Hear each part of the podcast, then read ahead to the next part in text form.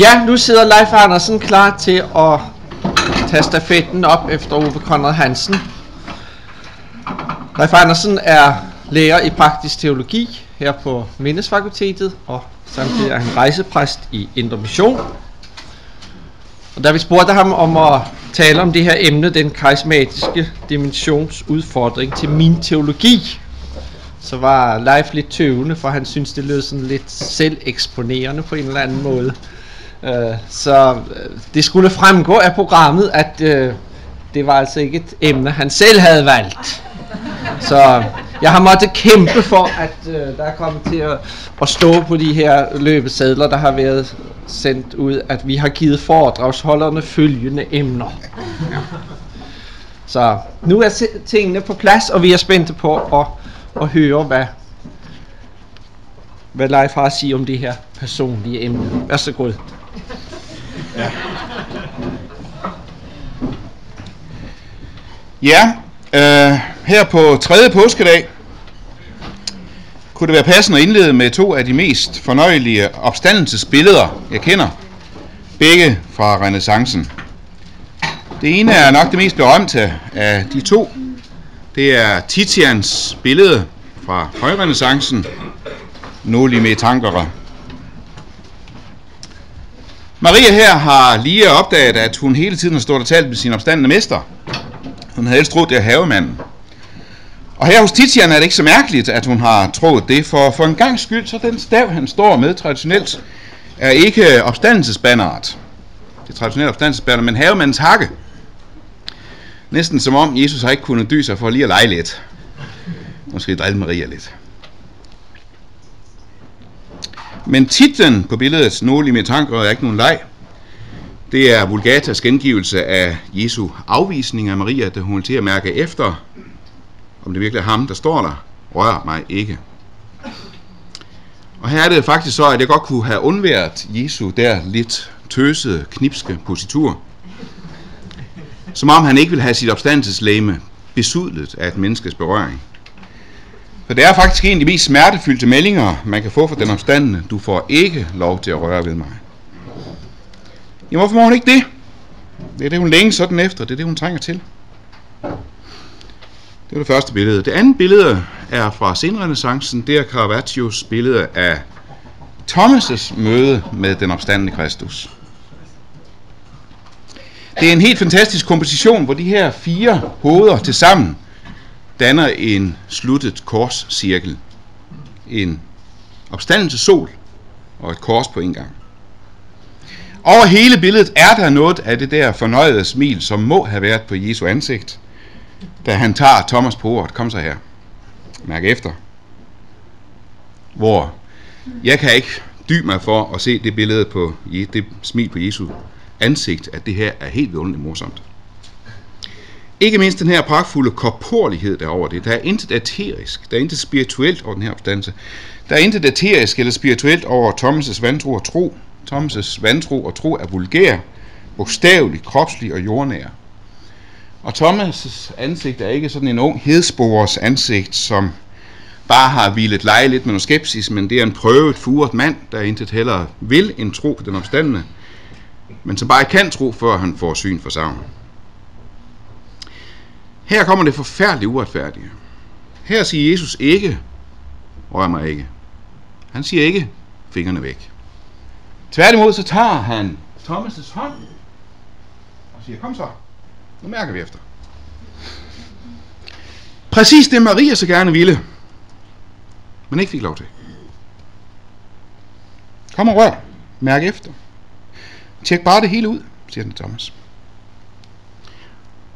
Og i modsætning til vores gængse forestilling om Thomas, falder han ikke bare her øjeblikkeligt på knæ, forfærdet over sin egen skepsis, min herre og min Gud.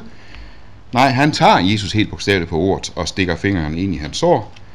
De andre følger spændt operationen, vil nu såret i Thomas' tro blive lægt. Jamen havde Maria ikke brug for det? Hvorfor skal hendes længsel fejres af?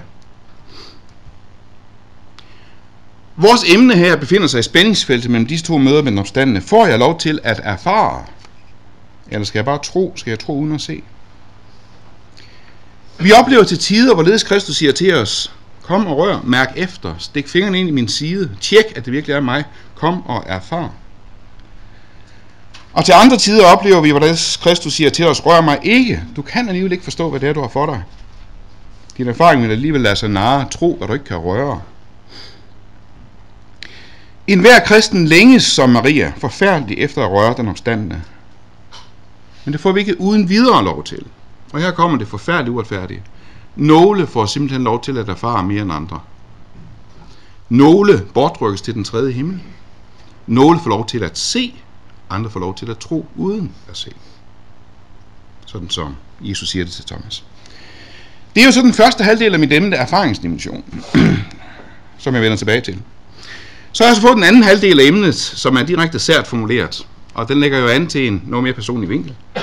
Og der vil jeg for en stor del holde mig til, og jeg må tilstå, at det gør jeg også, fordi jeg på forhånd havde tillid til, at Ove Conor Hansen ville præsentere en dygtig og savlig oversigt. Til denne anden halvdel må jeg hellere så begynde med en stribe bekendelser. Og det er ikke en formulering, som jeg har fundet på i dagens anledning. Den har trængt sig på over mange år. Tre sætninger.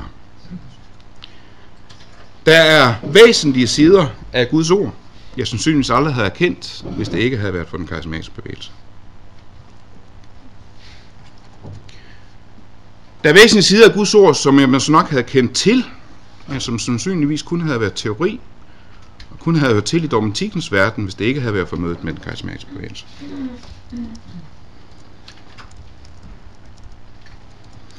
Og der er væsentlige sider af kirkens liv, der havde været mere eller mindre lukket land for mig, hvis det ikke havde været for mødet med den karismatiske bevægelse. Jeg skal lige sige, at mit manuskript er altså også blevet mangfoldigt gjort, og I kunne købe det efter, efter foredraget. De her tre sætninger vil jeg senere vende tilbage til, og jeg vil udvikle dem i detaljer. Det her, det er det umiddelbare udbytte, jeg selv har fået af mødet med den karismatiske bevægelse, og som jeg er meget taknemmelig for.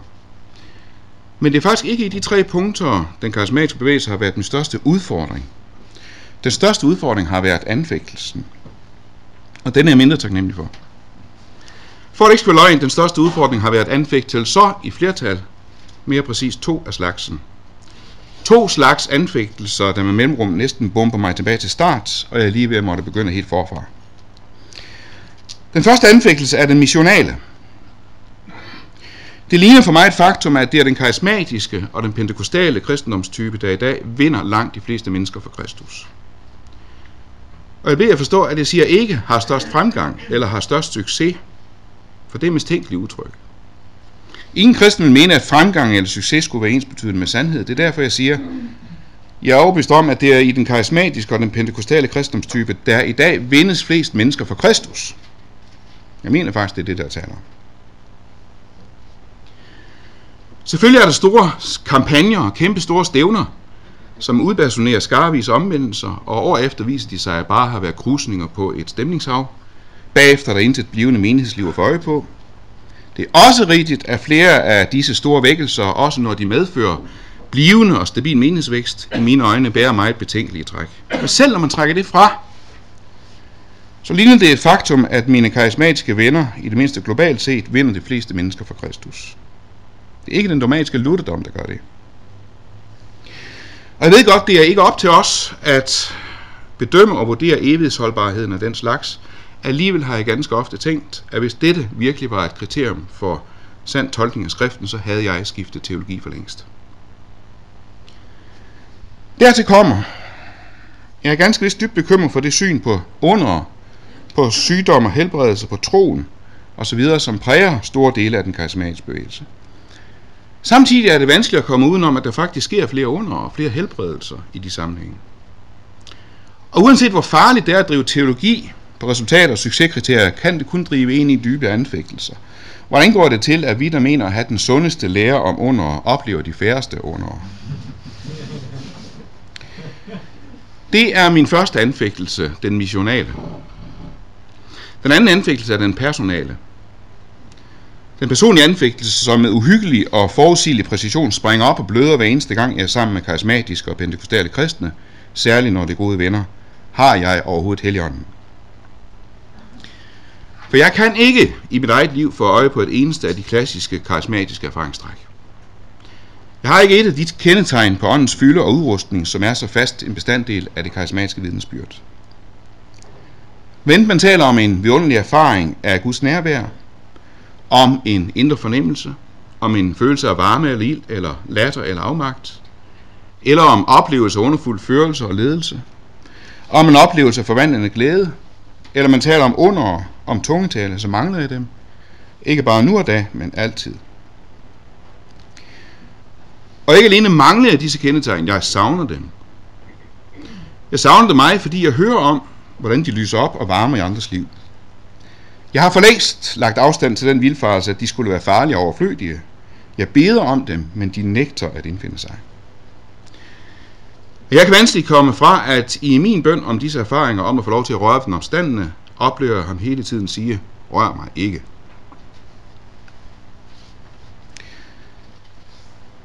Jeg har så talt med gode karismatiske venner, som vil opmuntre ved at henvise til, at jeg tjener dig også i Guds rige med mine nådegaver. Også selvom det ikke er de specielt karismatiske nådegaver. Jeg tror bestemt heller ikke, at man skal være blind for sine evner. Det lugter aldrig godt, når folk står og prøver på at lade som om, de tror, at de intet kan og intet dur til. Man kan, og man bør med stor bæven turde sætte ord på det, man mener er ens naturlige evner. De evner, hvormed man forsøger at tjene Gud. Men vi ved også fra Guds ord, at der er en dramatisk afgørende forskel på evner og åndsgaver. Og derfor kommer anfægtelsen igen. Jamen har jeg faktisk forkyndelsens nådegave, eller har jeg bare en stor kæft? Det er jo faktisk muligt at efterligne åndens gaver. Har jeg virkelig ledelsens nådegave, eller har jeg bare leder evner? Det er ikke det samme, selvom både lutheraner og karismatikere har der med at forveksle de to. Hvilket man lægger mærke til i de mange af de gængse nådegavetests, som ja, på mange måder synes er glimrende, men som netop forveksler ofte åndsgaver og naturlige evner. Evnerne er ikke noget pejlemærke, hvorfra jeg kan tjekke vandstanden på min egen åndsfylde. For evner har jeg til fælles med et hvert menneske, kristen som ikke kristen. Og åndsgaven, som kun Guds børn får, kan efterlignes af naturlige evner. Jeg kan heller ikke gå hen til Ingolf og rykke ham i ærmet og spørge, jamen jeg har da godt nok åndens fylde og udrustning, har jeg ikke? For det ved han ikke. Det kan han ikke vide. Al den stund vidsheden om åndens fylde ligger uden for menneskelig erfaring. Jamen er min teologi der rent rationel? Er den blottet for følelser og oplevelser? Overhovedet ikke. Men der er ikke en eneste af disse følelser og oplevelser, som jeg ikke er nødt til at betvivle og spørge i dyb frygt. Men er det ikke bare psykologi? Er det ikke bare efterligning?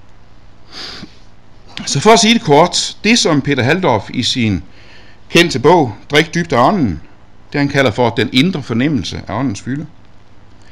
Den, hvor han siger, at det lader sig ikke gøre at have åndens fylde, uden at have den fornemmelse. Den har Kristus nægtet mig. Og på den baggrund forstår jeg sikkert, at jeg kan møde mange indvendinger imod mit syn på den karismatiske erfaring. Mange af dem kan jeg følge, mange af dem kan jeg forstå. Men når jeg så møder den indvending, jamen hvad er du bange for? Hvorfor lader du ikke bare stå til? Hvorfor åbner du ikke bare for det, ånden vil give dig? At så er jeg parat til at kværke vedkommende på stedet. Denne dobbelte anfægtelse er i mine øjne den største udfordring for den karismatiske bevægelse. Og hermed er jeg så tilbage ved den første halvdel af mit emne, erfaringsdimensionen. Hvorfor er de karismatiske og pentekostale kirker de hurtigst voksende i verden? Ikke nødvendigvis fordi de er det sandeste eller mest bibelske kirke, men snarere fordi de giver rum for erfaringen. Og det er der sikkert mange grunde til. Det er forholdsvis nemt at forklare som et kulturelt træk i tiden. Erfaringsdimensionen tiltaler umiddelbart en menneskehed, som er træt af modernismens rationalitet, som er drevet af underholdningsindustriens følelsesmanipulation. Og derfor er stort set alt spiritualitet i dag, både kristen og ikke-kristen spiritualitet, den er sanset spiritualitet. Forstanden og viljen er blevet underhund i den grad, efter at de i århundreder har været størst og stærkest ovenpå. Men det er ikke hele forklaringen. Erfaringslængslen udtrykker et reelt bibelsk behov. Længslen efter at være et helt menneske. Et menneske bestående af ånd, sjæl og læme, og altså ikke bare af ånd. Det er meget nemt at affeje erfaringslængslen som stemningsjægeri. Det er endnu nemmere at affeje den som herlighedsteologi og usund sværmeri, men så enkelt er det ikke.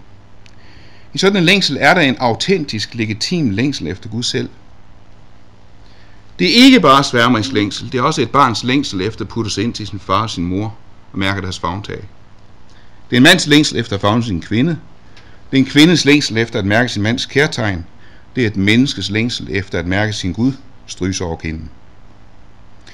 Det er autentisk legitim længsel efter Gud selv, og det er autentisk legitim længsel efter at være et helt menneske. I min KFS-tid var det et mirakel, at man kunne få lov til at tage sit hoved og sin fornuft med ind i troen. Fordi mange af os havde i vores respektive baglande oplevet lidt rigeligt af, at hovedet og fornuften blev fejt til side som uvæsentligt. I dag oplever jeg, og med god grund, næsten det stik modsatte hos de unge. De er ikke nær så optaget af det mirakel, at de må tage deres hoved og deres fornuft med ind i troen. De vil gerne have deres krop, deres følelser, deres sanselighed med ind i troen. Og det er en god længsel, det er en nødvendig længsel, som vi ikke så i min tid. Jeg må erkende, at min teologiske tradition har samtidig ikke kunnet finde ud af at sige andet om forhold mellem tro og oplevelser, end at man kan ikke stole på sine oplevelser. Man skal ikke være slave af sine erfaringer. Vi har samtidig udtrykt os, som om vi var ikke bare sat fri fra erfaringstyranniet, men sat fri fra at erfare overhovedet. Vi har samtidig udtrykt os, som om erfaringer i sig selv var farlige og mistænksomme. Og så bliver jo et vers som 2. Korinther 1.24 nærmest traumatisk for en betonlutheraner. Vi er ikke herre over jeres tro med medarbejdere på jeres glæde. I står jo allerede i troen. Det Paulus skriver her, og til korinterne alle mennesker, det er, at det med troen er vist allerede på plads. Det er ikke den, vi arbejder med nu. Nu arbejder vi med glæden. Det er vores næste ambition. Jamen hvorfor dog det? Er den glade erfaring ikke en luksus? Er det krydderi, som man kan tilsætte eller lade være? Nej. Glæden er Guds væsen. Glæden er, hvad vi er skabt til. Og at glæden ikke altid lader sig gøre i denne verden, det er unaturligt. Det er en unaturlig situation. Glædesløsheden, lidelsen, er et kors, som Gud lægger på os. Men det er ikke et kors, vi skal gå rundt og lægge på hinanden og nægte hinanden glæde. Det vi skal for hinanden, det er at være medarbejder på hinandens glæde. Vi har brug for den åndelige erfaring. Tro ikke bare kold viden. Hvis vi ser ned på den åndelige erfaring, så kan vi være sikre på, at vi både tømmer vores hjerter for glæde og tømmer vores kirker for mennesker. Hvordan finder vi da balancen? Jeg holder meget af et udtryk fra Peters prædiken i Salomos søjlegang, hvor han siger om dem, der tager imod Guds rige, at så skal de tider komme fra Herren, da vi kan ånde frit. Jeg holder utrolig meget af det der. Guds rige er det sted, hvor vi kan ånde frit. I den gamle oversættelse stod der, at vi er kommet til husværelsens tider. Det var godt, vi, godt, vi fik det oversat. Hvem er verden ved, hvad husværelse er for noget? Vi kan ånde frit. Og hvad er det, vi så kan sættes fri til? For det første, jeg sættes fri til at erfare. Og det betyder, at jeg er åben og modtagelig for glæden. Ikke bare sådan, at hvis den skulle overfalde mig, så vil jeg ikke protestere. Men sådan, at jeg har lov til at søge glæden bevidst. Mæt mig med fryd og glæde. Lad de ben, du knuste, juble. For vi er skabt til glæde, og vi er genløst til glæde. Og det er det, min egen teologiske tradition har svært ved at rumme. Sikkert fordi der har været for mange teologer af min type, som har tungsindigt gjort det hele, og dikteret, at hele teologien skal rette sig ind efter vores psykiske konstitution. Det andet er, jeg sættes fri fra at skulle erfare. Det må være vores ambition, at for de der to rummet i vores forkyndelse og vores menighedsliv, vores kirkeliv og vores bønsliv. Jeg sættes fri fra at skulle erfare. Jeg er ikke afhængig af oplevelsen. Jeg glæder mig over den, men jeg stoler ikke på den.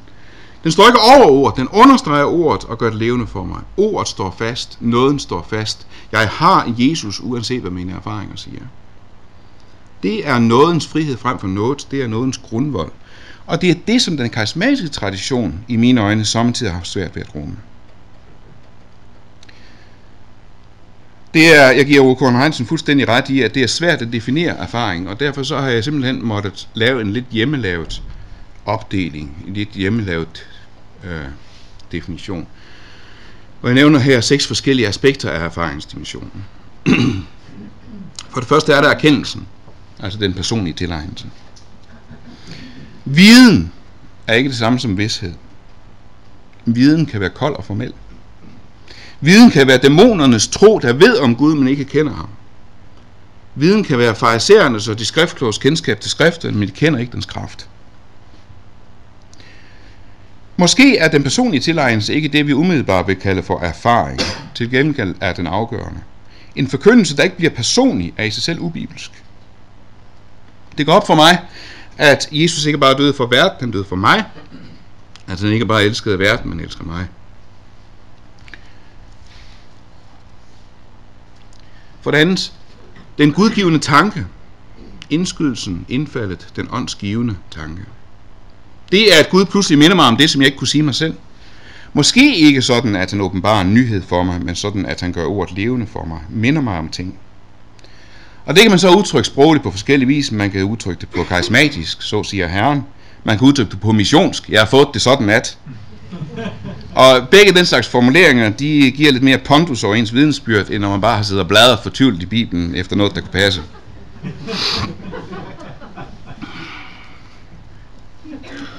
Dernæst følelsen af Guds nærvær. Oplevelsen af glæde, af fred, af jubel. Denne følelse ligger ikke fuldstændig uden vores rækkevidde. Den ligger ikke fuldstændig uden for vores ansvar. Vi kan gøre fra eller til, om vi vil opleve glæde. Glæden er et bud, et påbud fra Gud til os. Glæd jer altid i Herren. Ligesåvel som den er en bøn for os til Gud, mæt mig med fryd og glæde. Vi kan være medarbejdere på hinandens glæde. For det fjerde, det som O'Connor Hansen var så meget og meget fint inde på, fællesskabet i alle dets aspekter, som Kristuslæmelighedens vigtigste ytring. Lovsangen, fællesbønden, samtalen, omsorgshandlingen, gudstjenesten, det er ikke bare samvær, det er Kristus nærværets fornemmeste udtryk. For det femte, underet. Og dermed mener helt bogstaveligt miraklet, Guds brud på naturlovene, helbredelsen, den kraftige gerning, Åbenbaringen er noget i øvrigt skjult og ukendt, og altså ikke blot den gudgivende tanke, påmindelsen, men også åbenbaringen er noget ukendt. Og for det, fem, for det sjette, ekstasen, som er Guds suveræne indgriben, den mystiske vision, tungetalen, den profetiske henrykkelse. Og jeg bruger ikke ordet ekstase negativt, men neutralt. Ekstasis, det er at være ud af sig selv.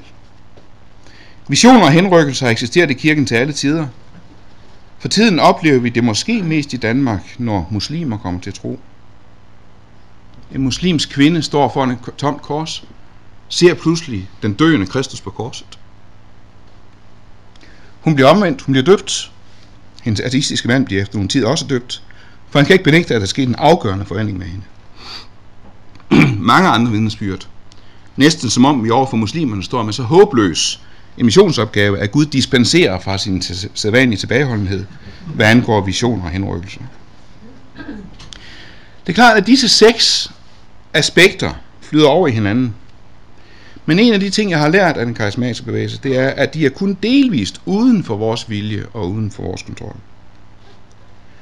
Det er sandt, at erfaringen er altid Guds suveræne gave. Profeten overfaldes af henrykkelsen. Han opsøger den ikke. Tungtalen kan man slå, slå til og fra, som man vil, men ingen kan tage tungetandens gave til sig selv, af sig selv.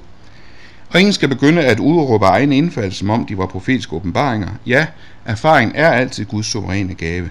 Alligevel er det muligt at arbejde på glæden. Det er muligt aktivt og målbevidst at opsøge oplevelsen. Vi er lov til målbevidst at bede om den gode glade erfaring, endda om den ekstatiske oplevelse. Og det er klart, at det er et aspekt med store faldgrupper, som min tradition også er flittig til at påpege. Så jeg vil hellere øh, citere Leanne Pin.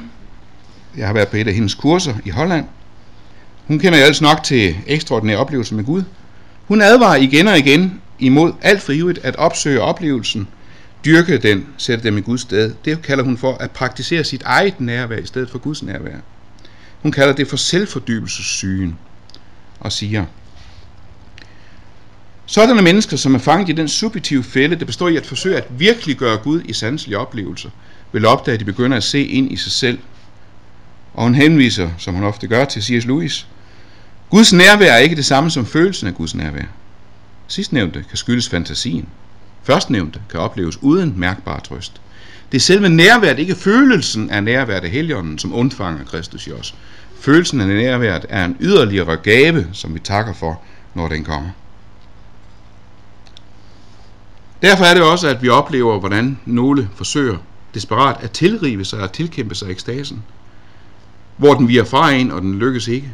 Følgerne kan være helt forfærdelige. Jeg kan godt tænke mig at illustrere det med en ikke-kristen tekst. Umberto Ecos roman Foucaults Pendul, der skildrer han en okult seance i Rio de Janeiro. Jeg kendte musikkens og støjens forførende kraft, den kraft, som også vores hjemlige lørdagsdillerister ligger under for på diskotekerne.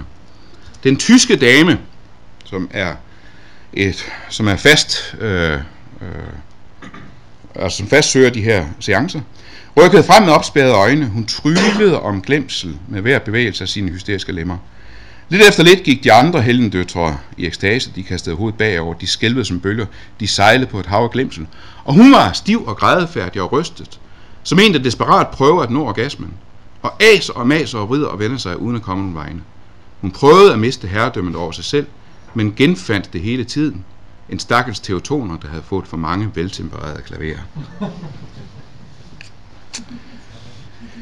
Kortslutningen i min tradition er så, at ekstase altid er usund. Men der findes en sand henrykkelse. En ægte åndelig ekstasis, som det vil være helt forkert for os at mistænkeliggøre. For den er et mirakel fra Gud. Den kan være fredelig. Den kan være stilfærdig. Man ser måske en engel, som nogle af mine venner måske har gjort. Men det kan også være profetisk henrykkelse. Den kan være en bortrykkelse til den tredje himmel.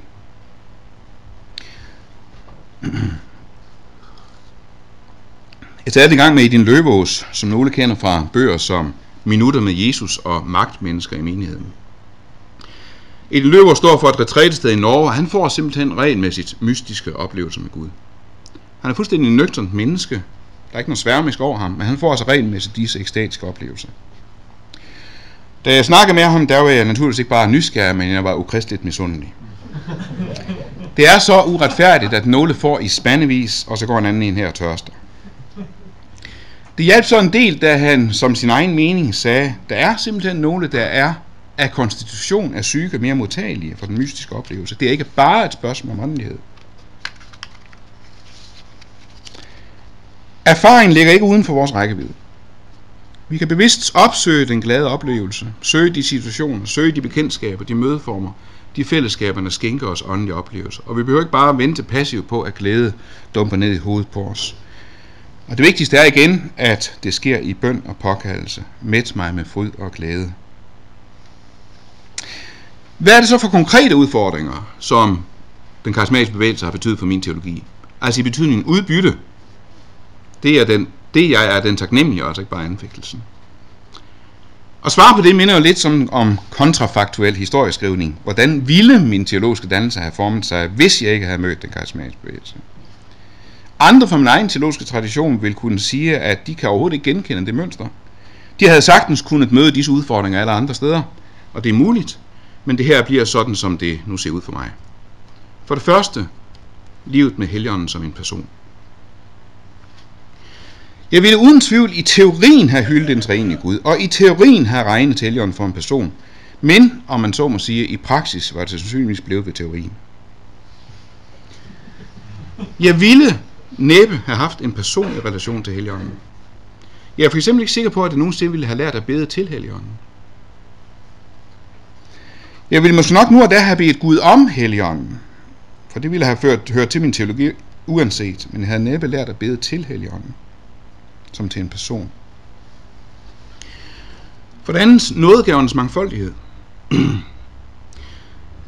Uden mødet med den karismatiske bevægelse havde jeg sandsynligvis været dispensationalist, altså regnet med, at nogle nådegaver kun hørte aposteltiden til. I dag kan jeg ikke se andet end, at samtlige åndsgaver i Nytestamentets nådegavekataloger kan eller bør hører til i kirkens liv i hele deres mangfoldighed. For det tredje, en konkret tillid til Gud som underets Gud. Jeg har lært at bede konkret og dristigt om underet. Jeg synes ganske vist, der er for længe imellem dem, men det er inspireret af den karismatiske bevægelse, at jeg i dag beder for syge og salver syge. Synet på mennesket som en helhed. Og det her det er mærkeligt. Hvis man ikke i praksis ser på Gud som treenig, ser man heller ikke mennesket som en helhed af ånd, sjæl og læme. Har man ikke noget syn på Gud som hellig ånd, så reducerer man mennesket til ren ånd, uden krop og følelser. Så bliver man tilbøjelig til at henvende sig til medmennesket som et rent åndsvæsen, men sikkert dets behov for at blive mødt også som sjæl og krop. Tro på forbedringen som en reel sejr over synd. Jeg er ikke sikker på det her punkt. Men jeg tror, at det er delvist under indtryk af den karismatiske bevægelse, at jeg i dag med større tryghed tør bede kirkebønden om at forbedres i et helligt liv og levende. Jeg tror, at reel forbedring er mulig, at syndigheden er ikke den eneste sandhed om os, om os som kristne. For det sjette, betydningen af erfaringen, den åndelige oplevelse, alt det vi taler om i dag. For det syvende, fornyelse af lovsangen, af mødeform, af liturgi. Jeg kan nærmest skrækslagen ved den tanke, at hvis ikke vi havde taget for eksempel den nye lovsangstil til os, med dens integration af tilbedelse og oplevelse, så var der måske en generation eller 10 år af unge, som vi mere eller mindre havde mistet. For det 8. De hellige samfund i alle kirker. Det er den karismatiske bevægelse, der gjorde mig til økumeniker. Og det er en af de ting, der bevæger mig mest, det er oplevelsen af bønsfællesskabet på tværs af alle kirkesamfund, på tværs af alle smertefyldte uenigheder. Vi er virkelig en hellig almindelig kirke. For den 9. tilliden til åndsgaverne som en åndens mirakuløse udrustning og fylde. At ånden er ikke, beregn, er ikke begrænset til vores ressourcer. Man kan sprænge vores ressourcer og vores begrænsninger, fordi der er forskel på naturgaver og nådegaver. For det tiende, forventning til åndens fylde, såvel i eksplosiv kraftudladning som i åndelig vækst. Jeg har altså måttet gøre op med den misforståelse, som jeg har hørt mange fra min egen sammenhæng sige, at man kan ikke sådan have mere eller mindre af helligånden. Nogle, Kristus, krist, nogle kristne er som Stefanus fuld af tro og heligånd, ganske enkelt mere end andre. For det 11. Vidsheden om min egen åndsudrustning. Ikke som en følelse af kunden, men i tillid til åndens løfter og ledelse. For det 12. Målbevidst stræben efter åndsgaverne. Altså ikke bare passiv afventen. Det er klart, at det her er kun den ene side af billedet. Min teologi har naturligvis også en række udfordringer til den karismatiske bevægelse, og dem må jeg i det mindste strejfe, hvis det her ikke skal blive usandt. Men før jeg lister dem, vil jeg godt først illustrere udfordringen ved at få endnu to slags erfaring til de seks, jeg nævnte før. For det første smertens erfaring. Til erfaringsdimensionen hører ikke mindst korsets erfaring, oplevelsen af nederlag, af tab, af død, af lidelse. Og for den tomhedens erfaring. Han kunne måske godt kalde dem for mangel på erfaring. Jeg vil hellere kalde det for erfaring af Guds fravær, erfaringen af Guds tavshed. Denne forskel på smertens erfaring og tomhedens erfaring kunne jeg illustrere med et udtryk, som jeg hugger fra den norske psykiater Finn Skårderyd. Den sorte sorg og den hvide sorg. Den sorte sorg, smertens erfaring, smerten, døden, tabet i alle dets afskygninger. Den hvide sorg, fraværet, tomheden, savnet. Jeg ønsker ikke her at lyde teatralsk eller dramatisk, og ønsker slet ikke at lyde som et tudefjes. Men faktum er, sådan som jeg selv ser det, at ifølge min erfaring findes der ingen Gud. Det skal tages bogstaveligt. Jeg har gode grunde til at tro på Gud, men erfaringen er ikke en af dem. Jeg har ingen oplevelse af en god Guds nærvær. Jeg kan vanskeligt se i verden, at der er en god Gud og en almægtig skaber. En, som har al magt i himlen og på jorden. Jeg kan godt sådan se, se hints til, små tegn her og der på, at måske er der en Gud, men de drukner i gråden og døden og sygdommen og skriget for de mange, mange mennesker. Og stadig ifølge min erfaring, hvis så der alligevel er en Gud, som griber ind og hører bøn og gør under, så gør han det sjusket og tilfældigt og lunefuldt. Og han tager overhovedet ikke hensyn til menneskers gråd. Det siger min erfaring mig.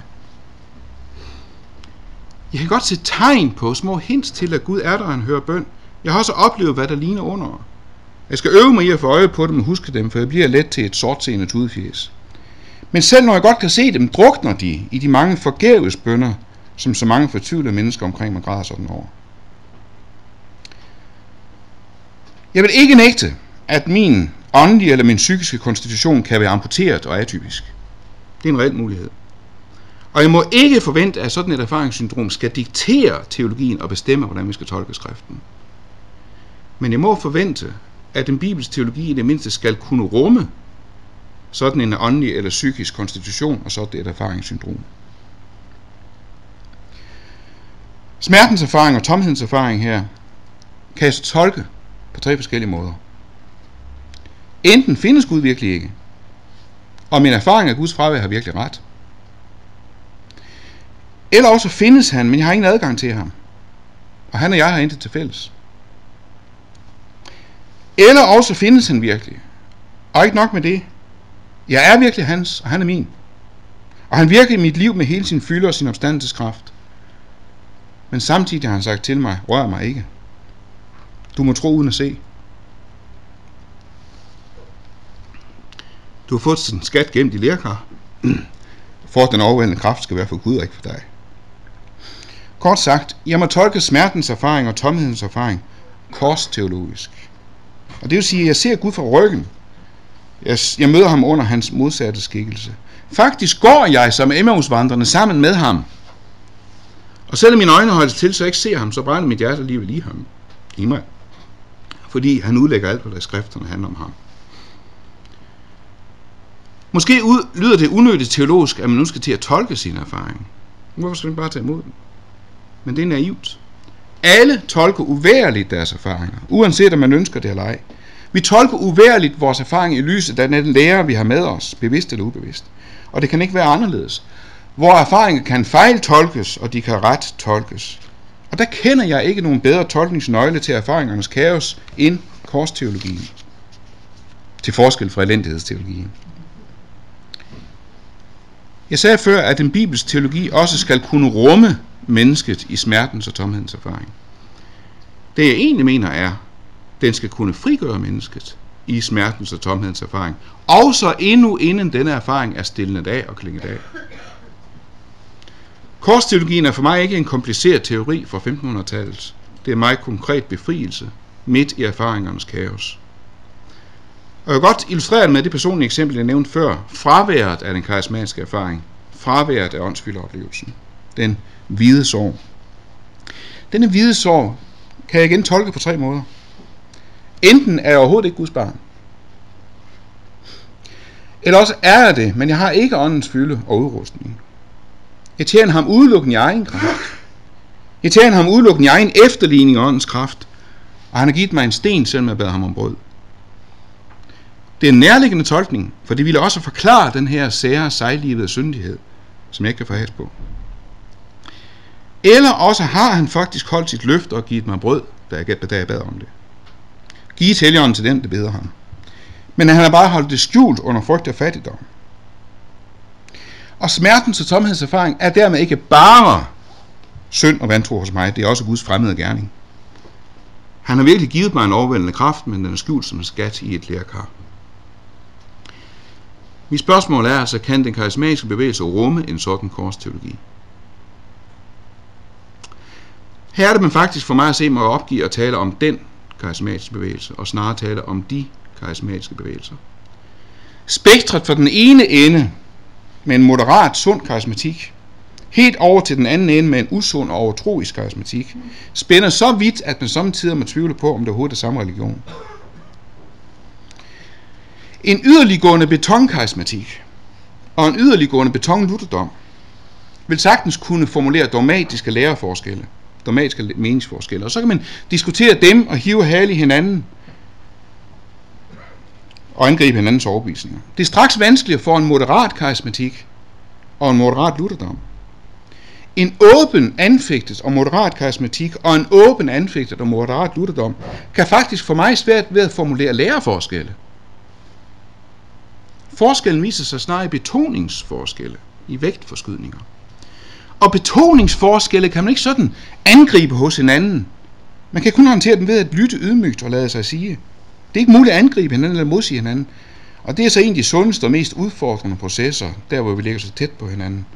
For den kalder på stor ydmyghed, både i bedømmelsen af ens egen position og i den broderlige kommentar til andres positioner.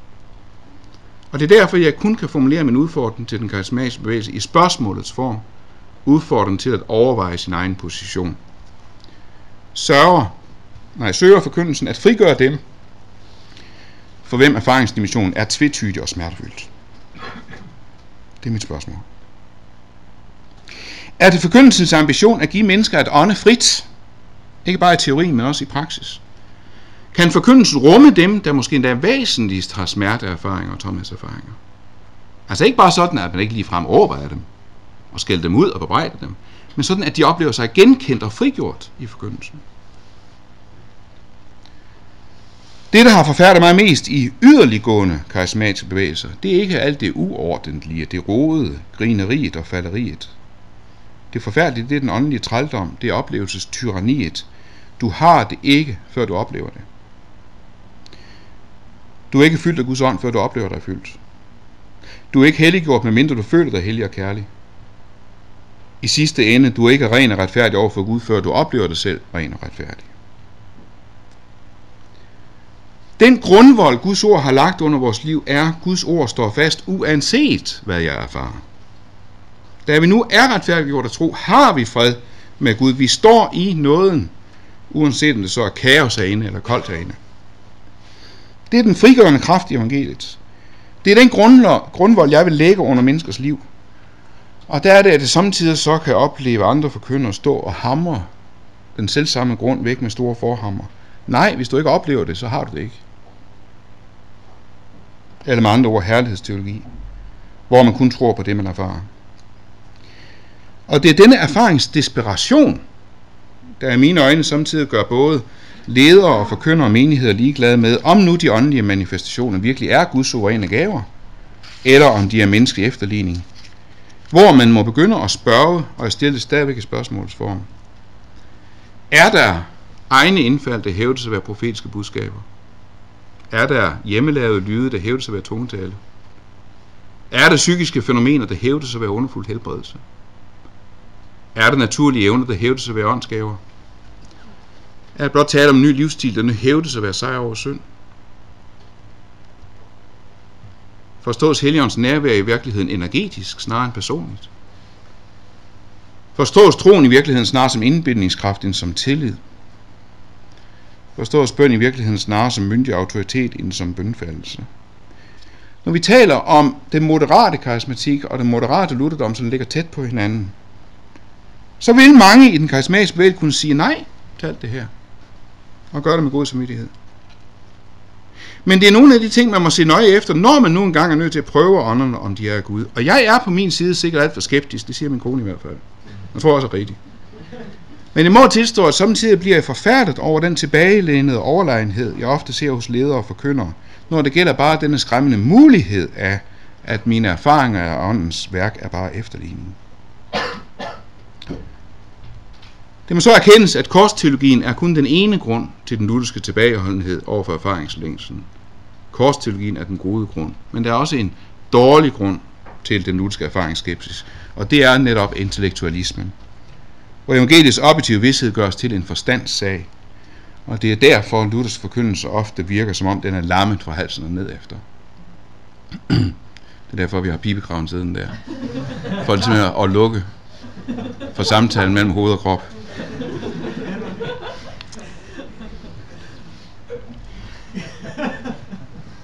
Der hvor det går helt galt, det er, og nu er jeg færdig om, om, et, om, om et minut. Der hvor det går helt galt, det er, når en Maria begynder at råbe af en Thomas og sige, nej, jeg må ikke røre ved ham. Så må du heller ikke. Salig er den, der tror uden at se, og du skal være salig på min måde. Det er det, der sker, hvis lutheraneren prøver på at afkræve alle andre samme smerteerfaringer, samme tomhedserfaringer, og begynder at mistænkeliggøre dem, der oplever store ting. Eller når en Thomas begynder at råbe ad en Maria, hvad er det med dig? Hvad er det for en nederlagsteologi? Hvis du har tro nok, så kan også du komme til at røre ved den opstandende. Name it and claim it. Og det er det, der sker, hvis karismatikeren begynder at afkræve alle andre samme karismatiske erfaringer, samme oplevelse af Guds nærvær og kraft, og begynder at mistænkeliggøre dem, der ikke har dem. Dertil kommer jo, at der er en skjulthed i Guds rige, som er fælles for os alle, uanset hvordan vi så er skruet sammen, uanset hvad så Gud tillader for den enkelte. At min synd er sonet, bekræftes ikke af nogen erfaring. At jeg er retfærdigt gjort ved tro, bekræftes ikke af nogen erfaring. At jeg er genfødt i dåben, bekræftes ikke af nogen erfaring. Der hviler jeg på løftet. Centrum i vores tro ligger fast forud for erfaring, og det vedbliver at ligge uden for erfaringen. Det er kernen i trosfriheden. At tro er fast tillid til det, der håbes på, og overbevisning om det, der ikke ses.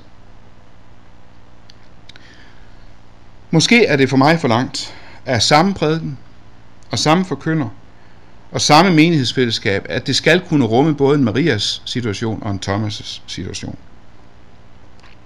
Måske er det meget for langt, at vi skal alle sammen prøve både at række erfaringen til mennesker og søge oplevelsen og være medarbejder på hinandens glæde, så vidt det står til os. Og samtidig kunne sætte dem fri, hvis væsentligste erfaring er den sorte sorg og den hvide sorg. Måske er det for mig for langt. Og jeg vil tro, at det er netop når det ikke lykkes os at rumme begge, at vi splittes op i adskilte fællesskaber. Men hvis vi taler om ambitioner og idealer, så kan intet mindre gøre det. Vores ambition må være, at en Maria og en Thomas skal begge kunne rummes hos os, og skal kunne ånde frit hos os.